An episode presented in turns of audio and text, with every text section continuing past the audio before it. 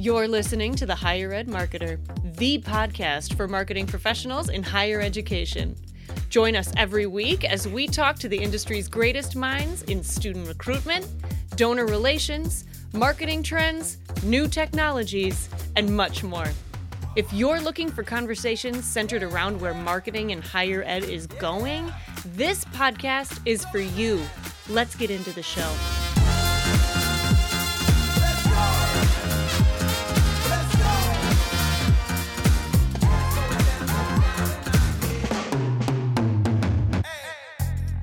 Welcome to the Higher Ed Marketer Podcast. My name is Troy Singer, here with my good friend and partner in this podcast, Bart Caylor.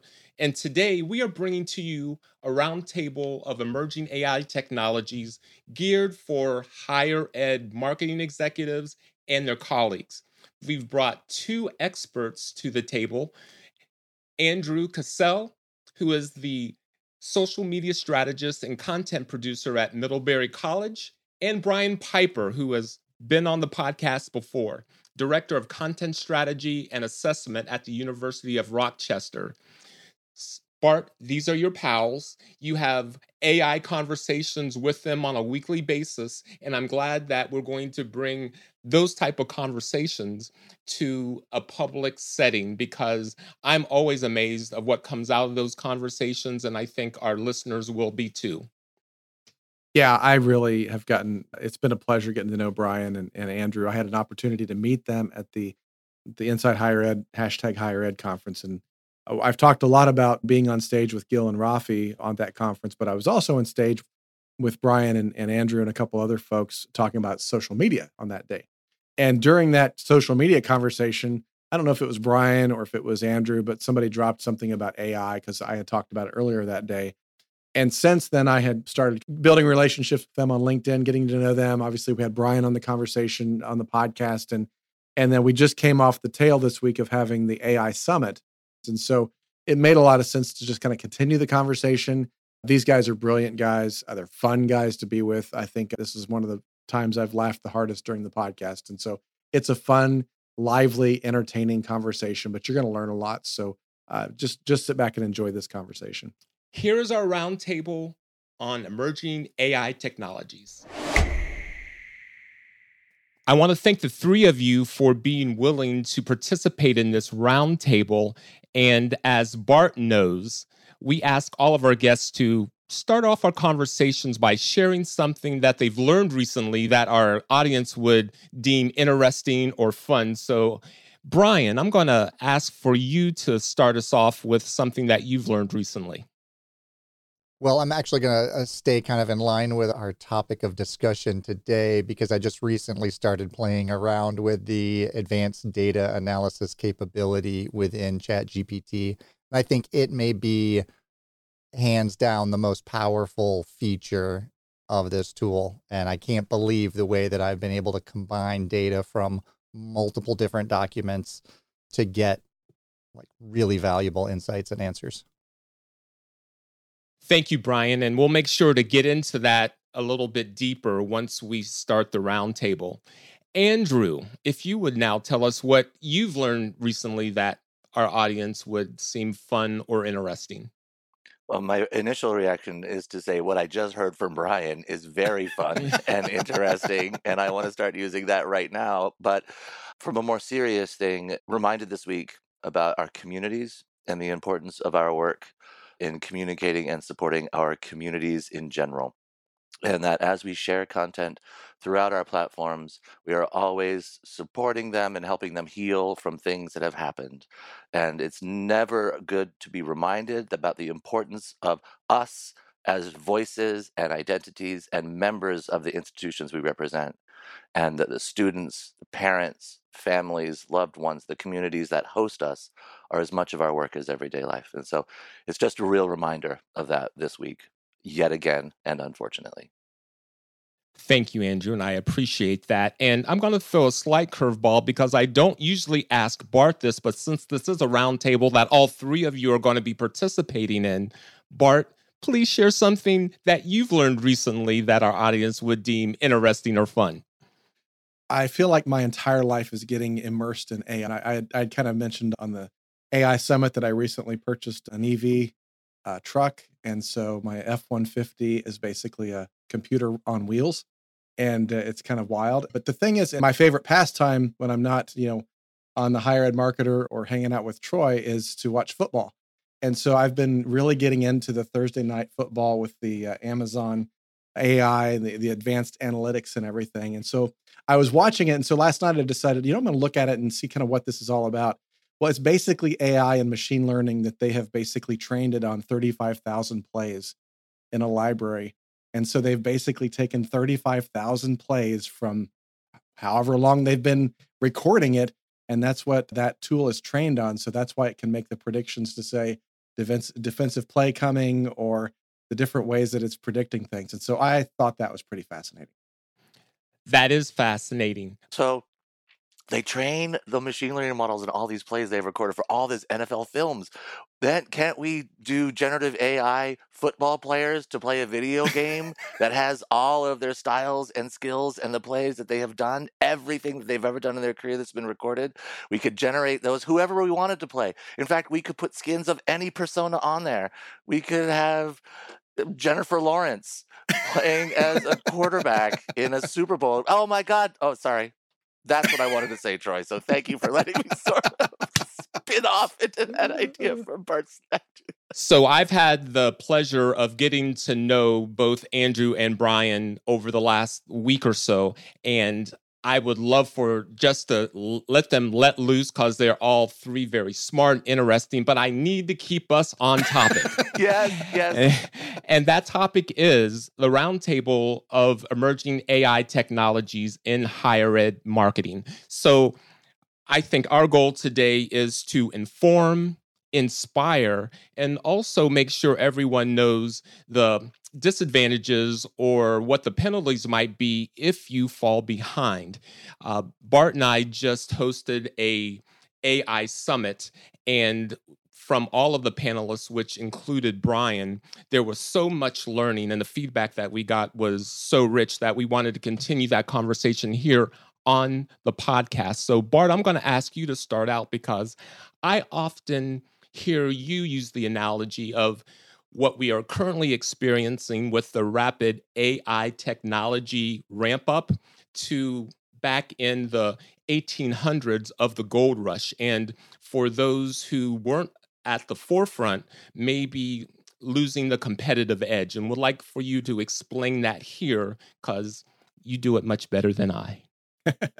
well, I uh, I was watching a Discovery Channel documentary a couple about a week ago on the gold rush, and it was fascinating because it just started by you know somebody being in washing his clothes in the creek in in California and, and noticing something shiny, and picked it up and realized oh this is gold, and then as they started realizing there's a lot more gold here, word got out back east and everybody realized this is the opportunity because it was public lands. Anybody could go there and anybody could just you know show up and start panning for gold and walk away extremely rich and I started thinking about it. That's kind of where we are today, where it's like, you know what?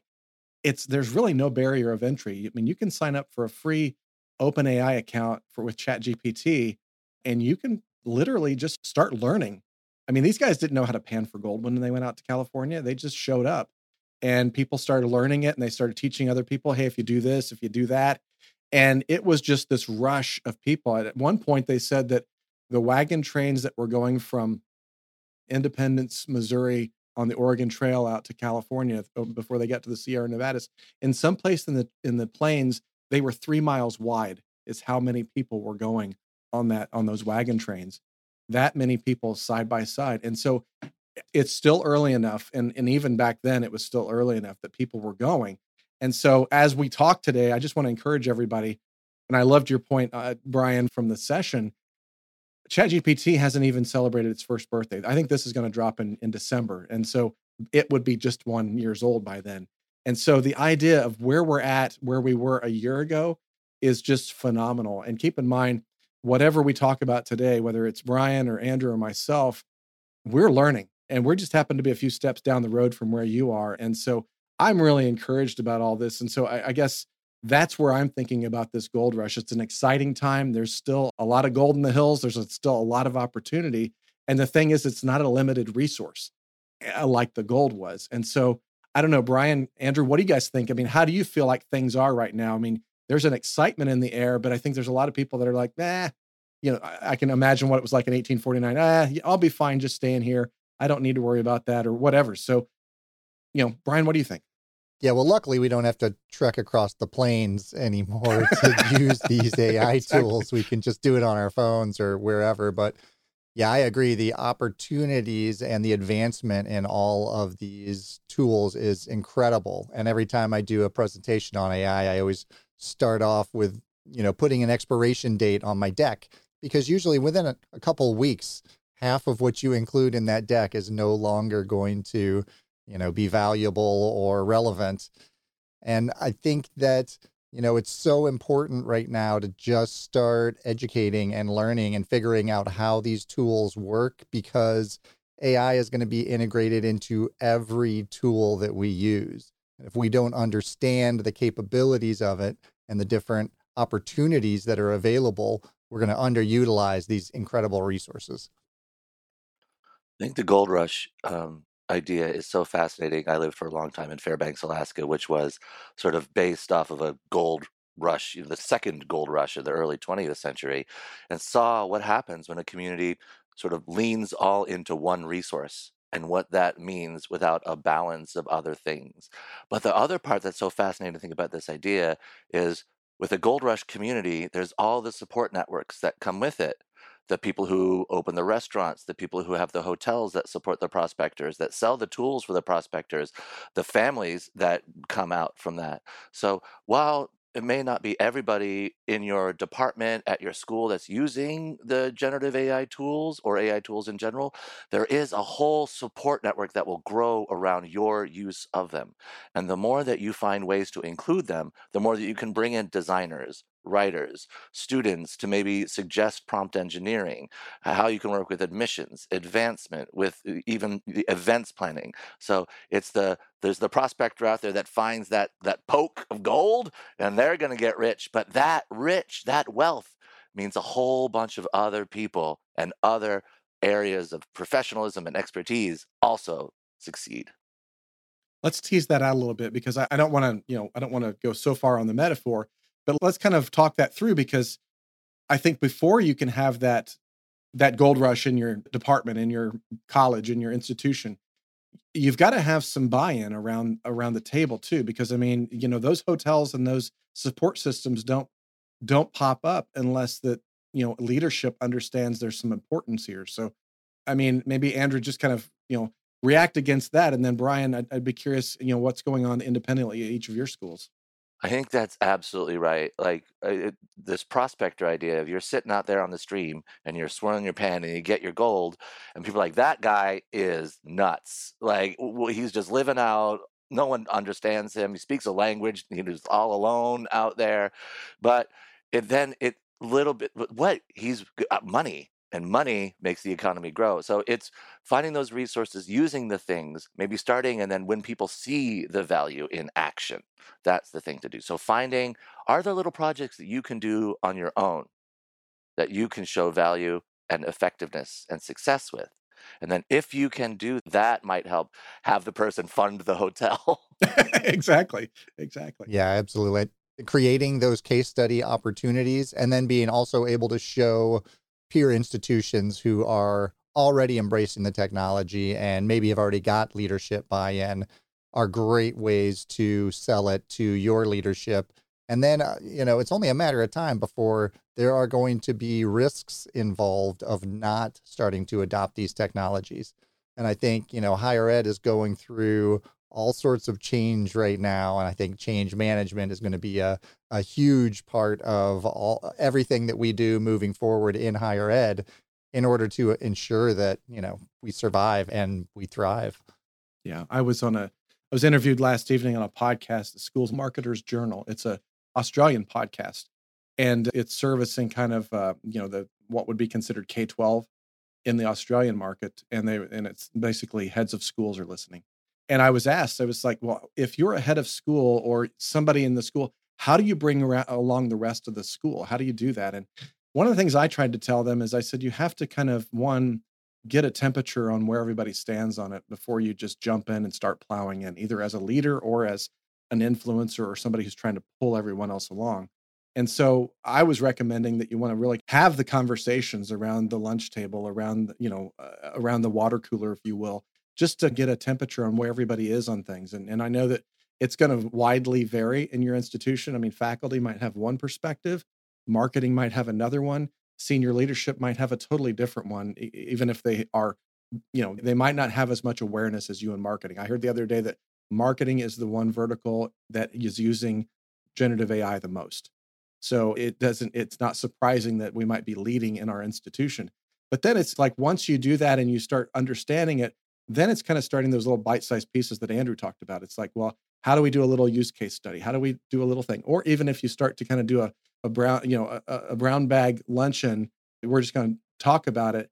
I've started encouraging people like if you've never used it before, and this is what I said on the podcast and on a webinar earlier this week, if you've never used it before, just do a meal plan with ChatGPT. Just say, here's my family. This is what we like to eat. This is what we don't like to eat. Create a meal plan for the next seven days for us. And you could say what kind of, you know, that's a real simple way to get it to start to realize that, oh, wow, this is something that is a lot more than what I thought it was. And then if you even want to go down and take a picture of your refrigerator or your pantry and say, make a meal plan with what I've got in, in my storehouse. I, I think that that's kind of where I'm thinking that you kind of have to take baby steps and, and you can't take slow baby steps because we've got to we've got to bring people along but if you come in you know just guns ablazing i think you're going to have a lot of trouble real quick bart can i ask you a little bit about that that you were just talking about because those conversations can feel bad like as a proponent of these tools and this technology, like this is great, this is going to be amazing, it's changing everything. And then people are like, no, it's awful. You're bad for thinking that it's good. How do you handle that sort of the bad vibes that people send your way when you rave? Or Brian, also, you might have encountered this too. I'm struggling with that sometimes. I, am going to let Brian kind of answer that because you probably are doing it. I, I'm kind of one of those vendor guys that you know they can kind of nod to me and say, "Oh yeah, that's right," and then when they shut the door, they're like, that guy's cuckoo. What are we doing? So, I mean, but you guys are embedded. but yeah, Brian, how do you handle that sort of bad feeling that you get when people are anti this tech and you're so pro- proud of it? Well, and you know, we ran into this with Web3, with Metaverse. Any of these new technologies, you have to understand that there's going to be people who are very hesitant about adopting it and people who you're just not going to be able to convert. And so I just let it go and drop the conversation and don't try to push my point on them and realize that eventually they're going to come along. They're going to keep looking around and seeing more and more people talking about it, more and more people using this technology. And eventually, like the adoption of the phone or the internet, I mean, nobody needed a website, you know, 15 years ago because who's ever going to go and look at your digital presence online? And now we wouldn't think of not having a website. So I imagine Brian that that face comes around the door like, um, you were talking about AI last year, right? That was you, like that. it's already happened. It's already happened. Yeah. well, I think we've had a good. We've made that analogy, but would like to go from the opportunities to dive in into what are the tools that are available and how do you see them being used by uh, marketing, as Bart said, they're doing the most adopting, but then into admissions and then into faculty, and more, even importantly, the students. There's such a fear that students are going to cheat using these tools. And I struggle with what the idea of cheating means. Does it mean that you put in the prompt and then you just cut and paste that into the thing? And does that count as cheating?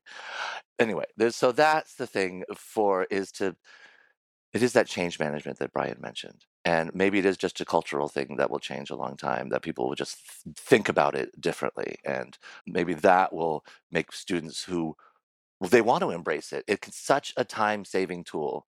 But I think one of the things, if they're encouraged to revise papers, that's not cheating. You put in your thing, it checks your grammar, it checks your spelling, it comes up with something a little better.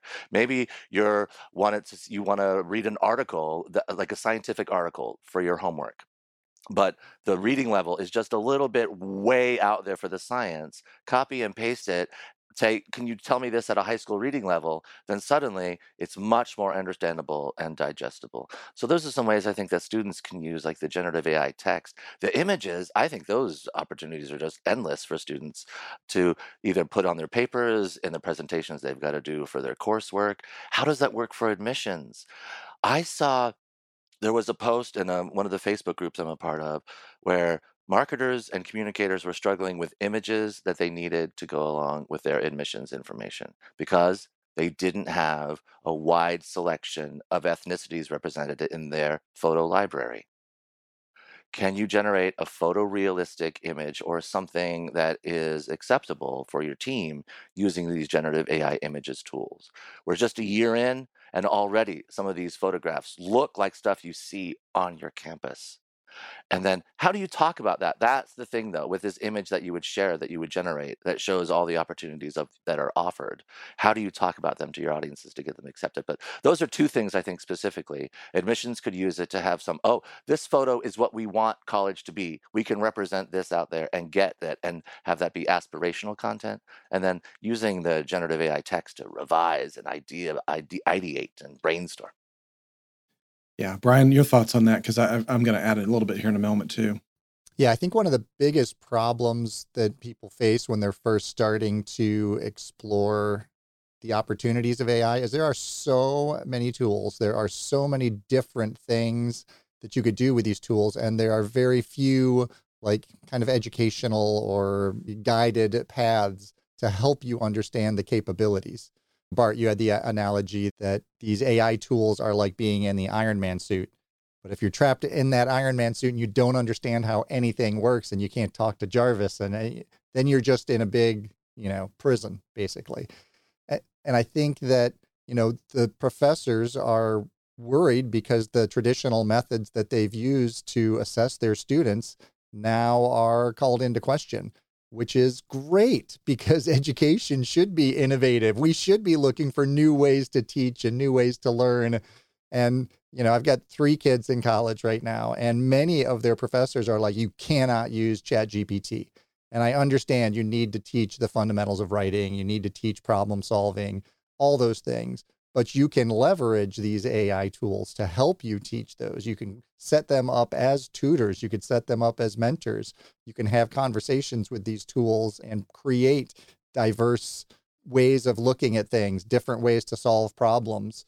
So there was one professor who told the students to write the initial essay and then have ChatGPT write a, a, similar essay and then compare and contrast the two to figure out what was better and what was worse.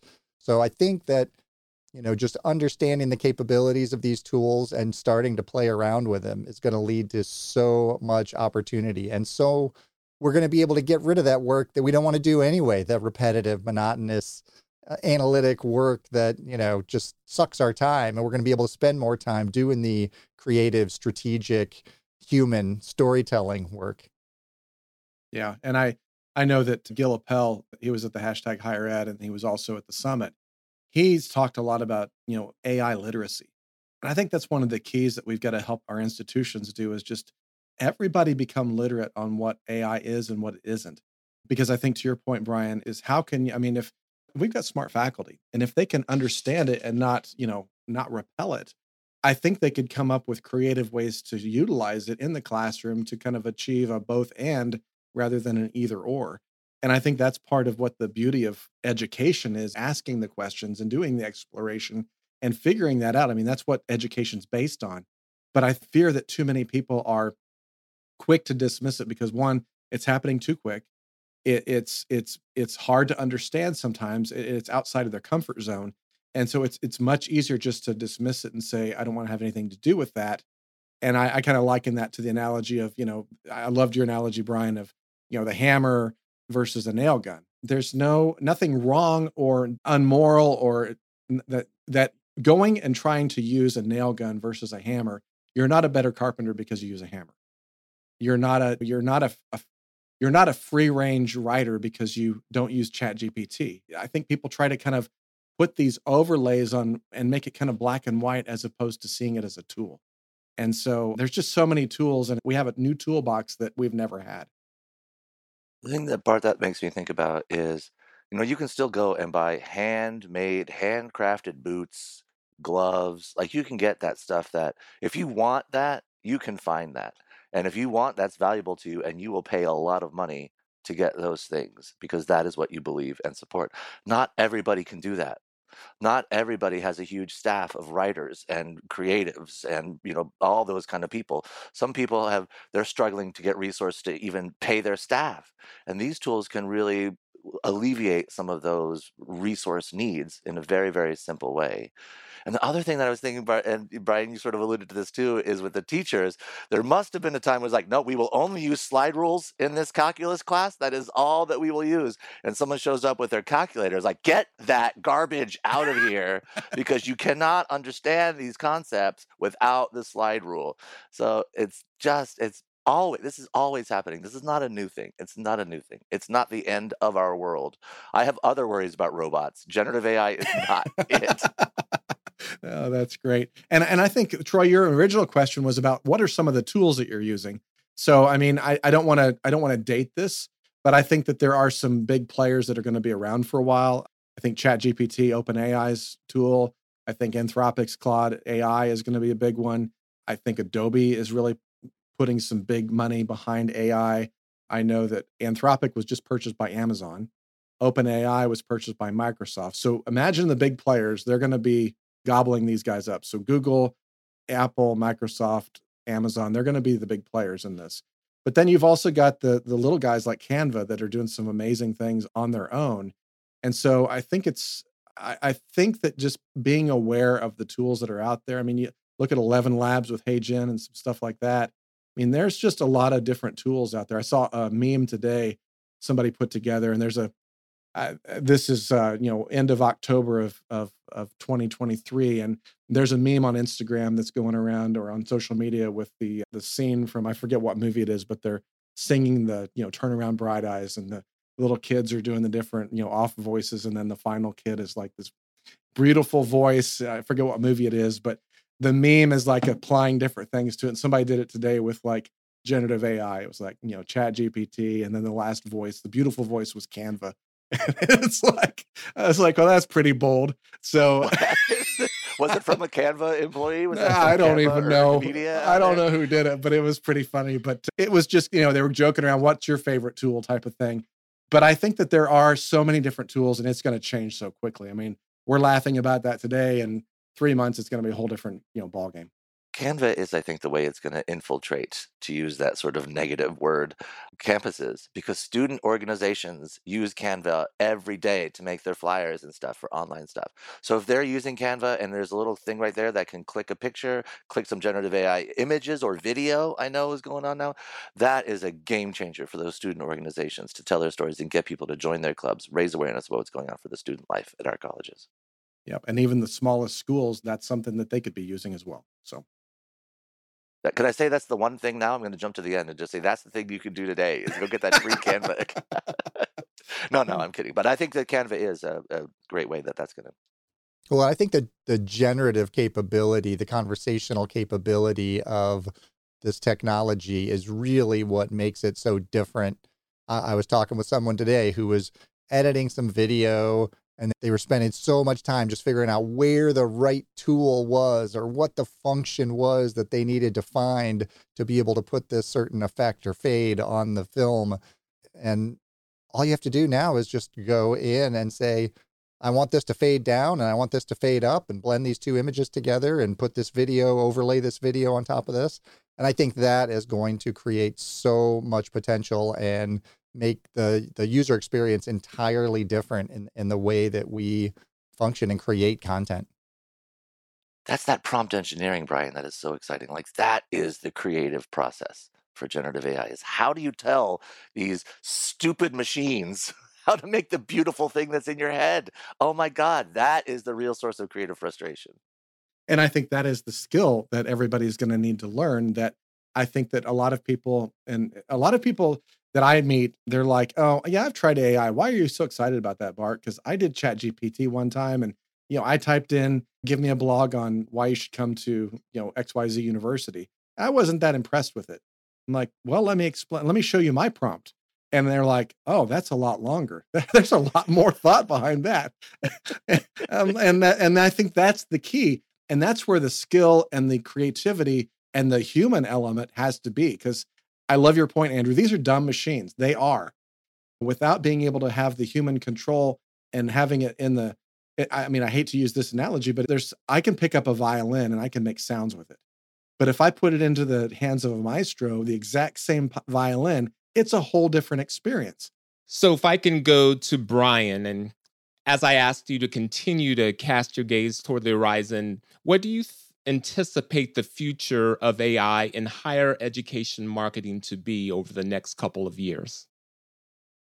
I think there it's avoiding the bust that goes with the boom of the gold rush not to get too excited about what the tools can do, the flashy things that you can have, the, the, the way that it can make your workflow better and more efficient. But what does it mean in the long run? How can it be part of an ongoing workflow? When you're onboarding a new person into your team and you're saying, this is how we use generative AI text and images and video and music and what we do.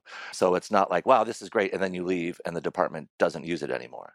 But how can it really build a beautiful, beautiful, sustainable place that can make life really, really good for the students in the future.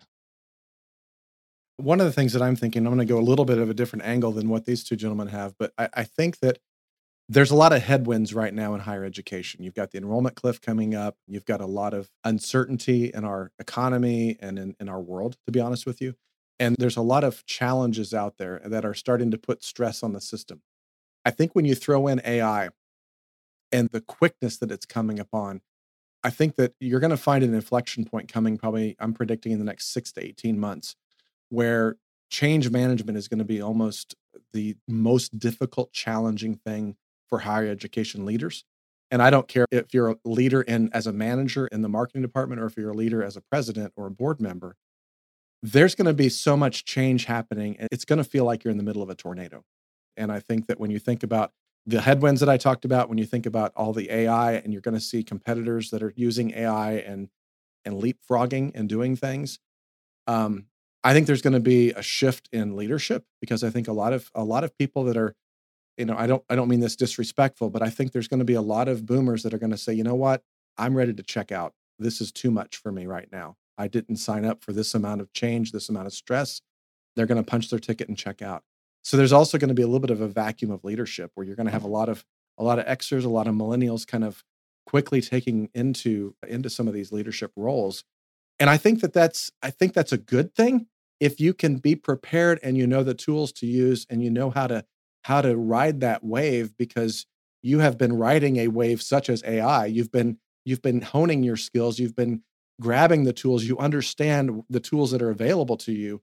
I think that's going to be a good thing for those who've prepared. But I, I, I don't know. I mean, I might be a little bit too much doom and gloom, but I, I just feel like there's a we're coming to an inflection point that that knowing and understanding and and spending a little time on these new tools and understanding the enrollment cliff and understanding some of these headwinds could serve you and your institution quite well. Yeah, just to to build on that a little bit, I completely agree. I think right now we're talking about AI, but there are so many technology advances that are happening right now.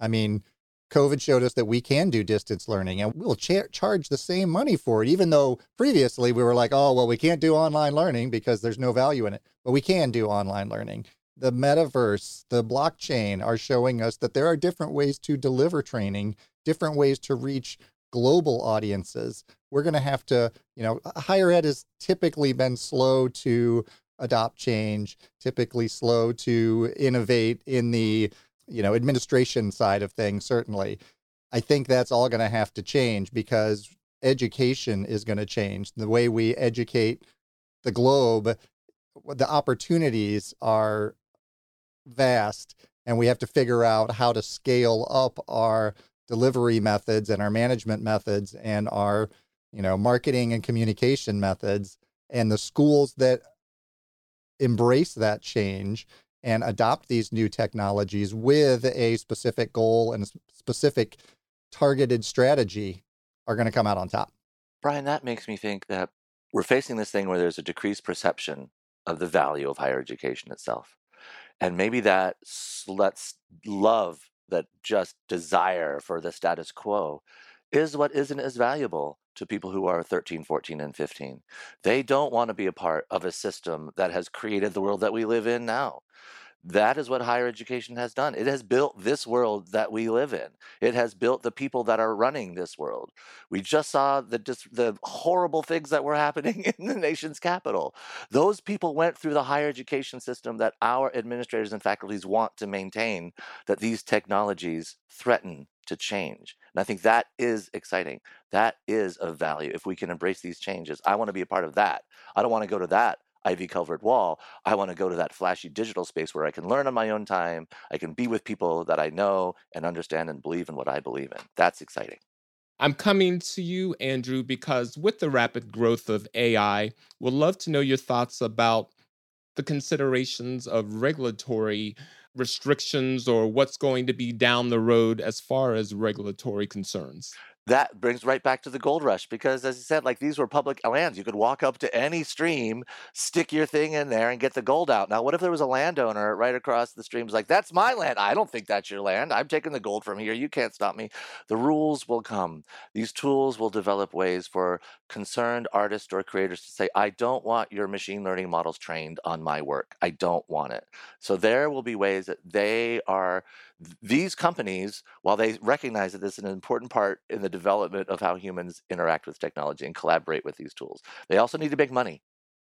That's why these free part, the free access to some of these, like you get five credits a day, then you start to generate an image. You're like, oh my god, I want to keep going. Oh, I'm so sorry. If you spend twenty dollars, you can get more credit. They want to make money, so they realize that if they are not finding ways to bring into account these moral and ethical considerations, nobody's going to use them and they will go by the wayside. So the pace of people's using them is definitely outstripping the regulations that are going on in there. But they will get caught up at some point. There will be a fence in front of that stream where yesterday you went and got a big old nugget of gold that you can't go today unless you pay to get through the gate of the gatekeeper. And I'm going to stop there. yeah, I think that the problem with regulation is that the government doesn't move nearly as fast as this technology is moving. And you know, we we would hope that we could rely on the companies that are building this technology to create ethical AI and but we know from social media that that's not going to happen either. But now we're seeing other companies who are coming up with ways to fool these AI engines and to diffuse images so that you can't be scraped and it'll, you know, break the AI image that tries to scrape and consume that image. There's all these, you know, AI detector programs out there that are constantly not working very well because they're always battling with these AI companies. And I think a lot of it is going to come down to the users. It's going to come down to what are we willing to consume as content that we know is AI generated and how much do we trust anything that we see or hear or read? Because we know that there's a possibility a potential that it was just generated either maliciously or just generated by a machine that was making things up. So i think it's going to come down to technology helping us figure out ways to better gatekeep and better indicate what is ai generated and what is not what can we believe and what can we trust? That's what it really comes down to people want to be able to trust the content that they consume. And we have real problems with that right now. Troy, I think for me, it's not so much the regulations and the morals and the ethics. It's the bias of the machine learning models themselves and how they get trained. That's the big problem I think needs to be sorted out for the future of these technologies. Because the machine, they're not cutting and pasting images. They're not looking out there to like do that. That's not how these machine learning models work. They're trained on data. Everything is turned into data. Who is giving them the data that says this is what a hand looks like? This is what a doctor is. This is what an astronaut is. So if the machine learning model only knows that a certain way that a doctor looks, then when someone says, show me a doctor, that's what the machine, it's like, okay, I know what a doctor is. I've been taught. So, how are these machine learning models learning? That bias that goes into it, either the unsupervised learning of the machine learning, where they're just teaching themselves, those biases get really, really baked in there really hard, or the human, the the more assisted learning, then you have the human bias that goes onto it. So, more than regulations, it's the bias of the machine learning models themselves that concerns me. Yeah. And I'm just going to add to that, Andrew, because I'm sure there's a lot of people, and I saw it in the comments at the summit where there were a lot of people that were like, hey, this doesn't seem right, or they had a bias toward AI that I think that because they were not as informed as they could have been, started to dismiss it altogether. I, I, I was in a conversation the, the other evening in a board meeting that I was at, and there was a gentleman that he had an opinion about AI, but I, I believe he'd never used it or never had experience with it. And so his example was it was a marketing conversation. And he said, Well, if you go to an ad agency and a client asks the question, Well, who did this creative? And it wasn't Johnny, and you have to say it was Chat GPT. Well, you just you can't charge $250 an hour. Now you have to charge, it's not worth anything because a machine made it. And I was like, okay, you don't understand how these tools work because the I could say Johnny and Chat GPT made it, and all of a sudden that makes it worth a whole lot more. And so I I think we have to be really careful, especially if you're listening and you're on the fence and saying, I'm kind of agreeing with Andrew on this ethical, this bias thing. I've read about that. I, I have some concerns about that. And if you haven't tried it and you don't understand the other side of it, then that makes you almost as biased as what you're complaining about with the machines. And so I really would challenge people to, before you dismiss it, that's my biggest fear is that people dismiss it because they think that they understand it and they They've heard the negativity, they've heard the problems of it, they've heard, you know, how it scrapes these things or it creates biases in the images that it creates. Before you dismiss it, you need to really understand it a lot more. I, guess that's just one of the things that I would just want to make sure that I would make a comment about generative AI tools are more complex than even like blockchain currency. And so if your mind sort of doesn't like, I don't know how the blockchain, I don't know what a Bitcoin is, how that works, mining for that. Then once you start learning like how machine learning models work and what a large language learning model is, like that is, there's a lot to sort of wrap your head around just how these things, it's fascinating. But I don't know how a car works, but I drive one every day. Right. I don't know how a car works either. I put the key in and I turn it. I that, uh, yeah, that's my driver's lesson. Maybe that's the thing we need in high school is prompt engineering lessons like driver's ed. You get prompt you get prompt ed. Oh, I got a prompt ed for an hour. That'd be awesome. I want to take uh, I think you're onto something, Andrew. Well, that brings us to the end of this version of this conversation, but I'm sure that we're going to continue it in episodes to come. But before we leave all together, Andrew would like to know if there are any final thoughts that you would like to share, or maybe a piece of advice that once shared could be quickly implemented for an interested listener. Absolutely. And this goes right to sort of what Bart was just talking about is getting out there and using it, learning understand. So in our colleges, we have these things, our events calendars. There are events happening across our campuses all of the time. And some of these events are just little mentions of like a super cool thing. They don't have a poster, they don't have a flyer, they don't have a photo of anything in there. So what you can do right today is to get a free account on the generative AI image tool of your choice and then take that description, take literally description of the event, take that, put that into the prompt and you'll get something that's really evocative and and eye catching. That's all you need for social media content is just to arrest the scroll for a moment. And your generative AI image can do that, find out about what the event is, and then maybe someone will find out about the event. You can do that right now. That is awesome. Thank you, Andrew. Brian, you're up. Yeah, I would say as important as starting to play with these tools and starting to use these tools, I would say find some really good resources. I, I, highly recommend for anyone in marketing, the Marketing AI Institute. They do a weekly podcast where they talk about everything that happened that week. And every week there is so much information, they can't even fit it all into an hour long podcast. And it's just a great way to start understanding how some of these different tools and techniques can be used and leveraged in marketing. Ethan Mollick is also another great person to follow on social, Twitter, X, wherever, LinkedIn he has great posts about just different ways to use different tools, different things that you can do with them. Just start playing around. Thank you. And thank you both for a wonderful conversation. Again, we've been listening to Andrew Cassel, Senior, social media strategist and content producer at Middlebury College, and the author of upcoming journal article about divesting from Facebook and Instagram. Andrew, for someone that would like to contact you, what would be the best way for them to do so? You can visit any of Middlebury College's social media channels and direct message me right through there.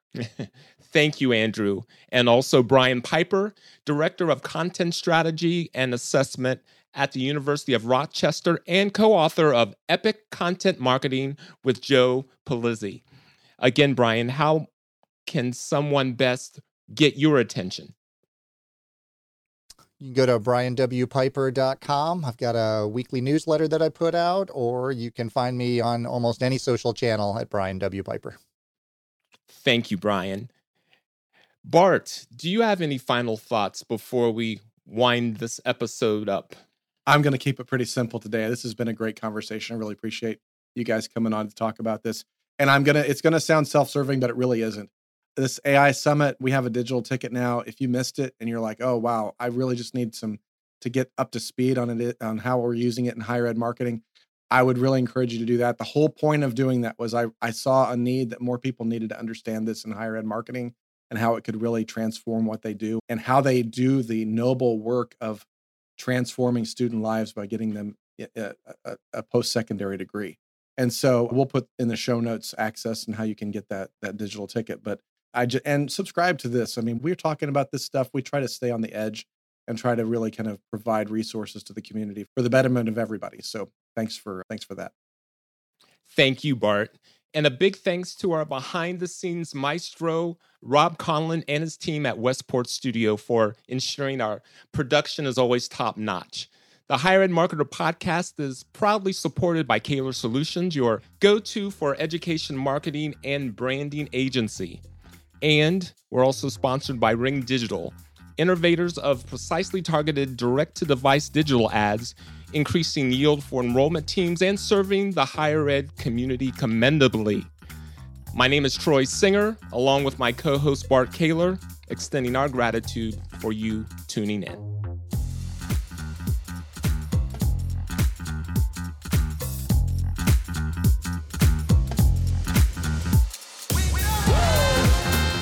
You've been listening to the Higher Ed Marketer. To ensure that you never miss an episode, subscribe to the show in your favorite podcast player.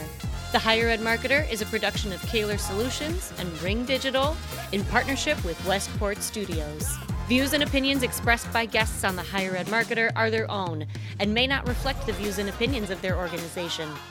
Know someone who's a mover and a shaker in higher ed marketing? Visit www.higheredmarketerpodcast.com and click on our Contact Us page. We'd love to have you tell us about them. Until next time.